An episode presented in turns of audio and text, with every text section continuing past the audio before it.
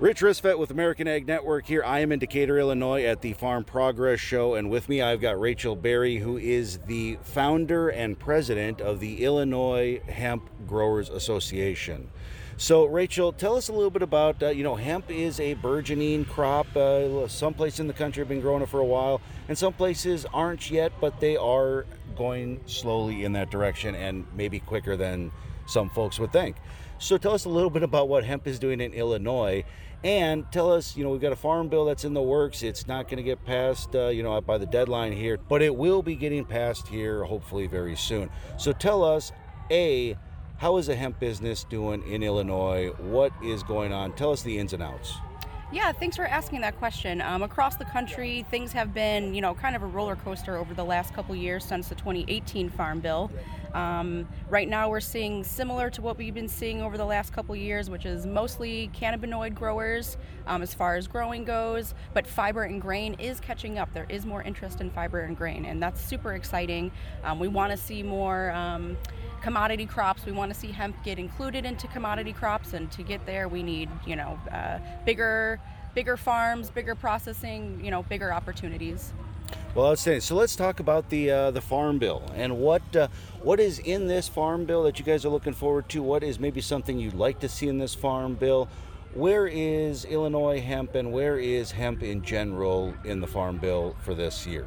So, something that we are really um, pushing and are proud to be supporters of is the hemp exemption for the Farm Bill. It's also a standalone bill called the Industrial Hemp Act of 2023.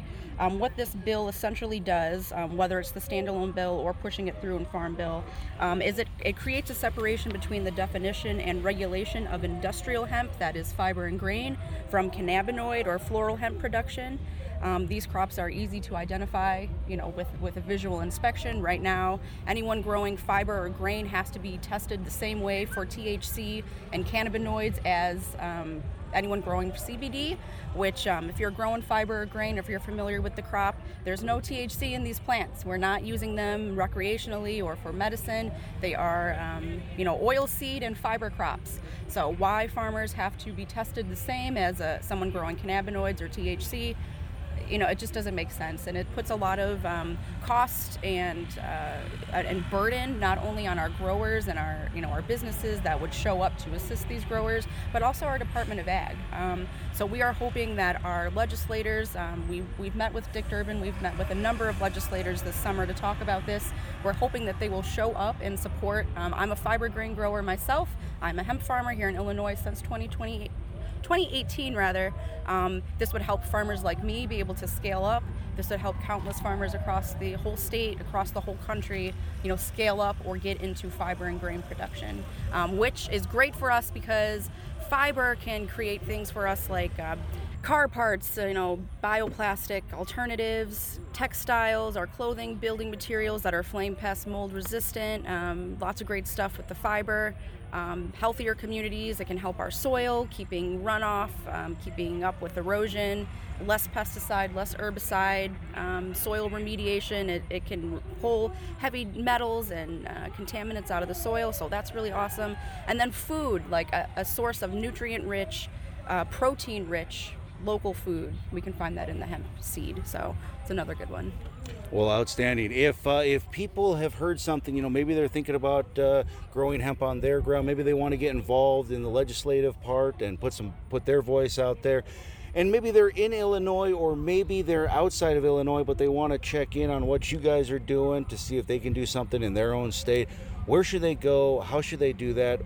What's their best first step to learn more about you guys and what you guys are doing? Yeah, so you can definitely reach out to us. We're on social media, but we have a website, Illinois HGA, as in Hemp Growers Association.com. Please reach out anytime. Um, our calendar is full. We have all kinds of events coming up for networking, education, getting caught up with uh, legislation. Um, please come out and join us. We'd love to have you with us. Perfect. Uh, Rachel, any final thoughts that you'd like us or the listeners to know now or into the near future? Just to keep your eyes and ears open for advances in the hemp industry. There's a lot going on this year, not just with Farm Bill, but here in Illinois. There is some local legislation, um, upcoming lobby day too that IHGA has in the works. So please, again, follow us at illinoishga.com or on our social medias facebook instagram linkedin etc um, just to keep up with us. Well, perfect. Rachel, thank you for spending a little time with us today. Thanks. Happy to do it.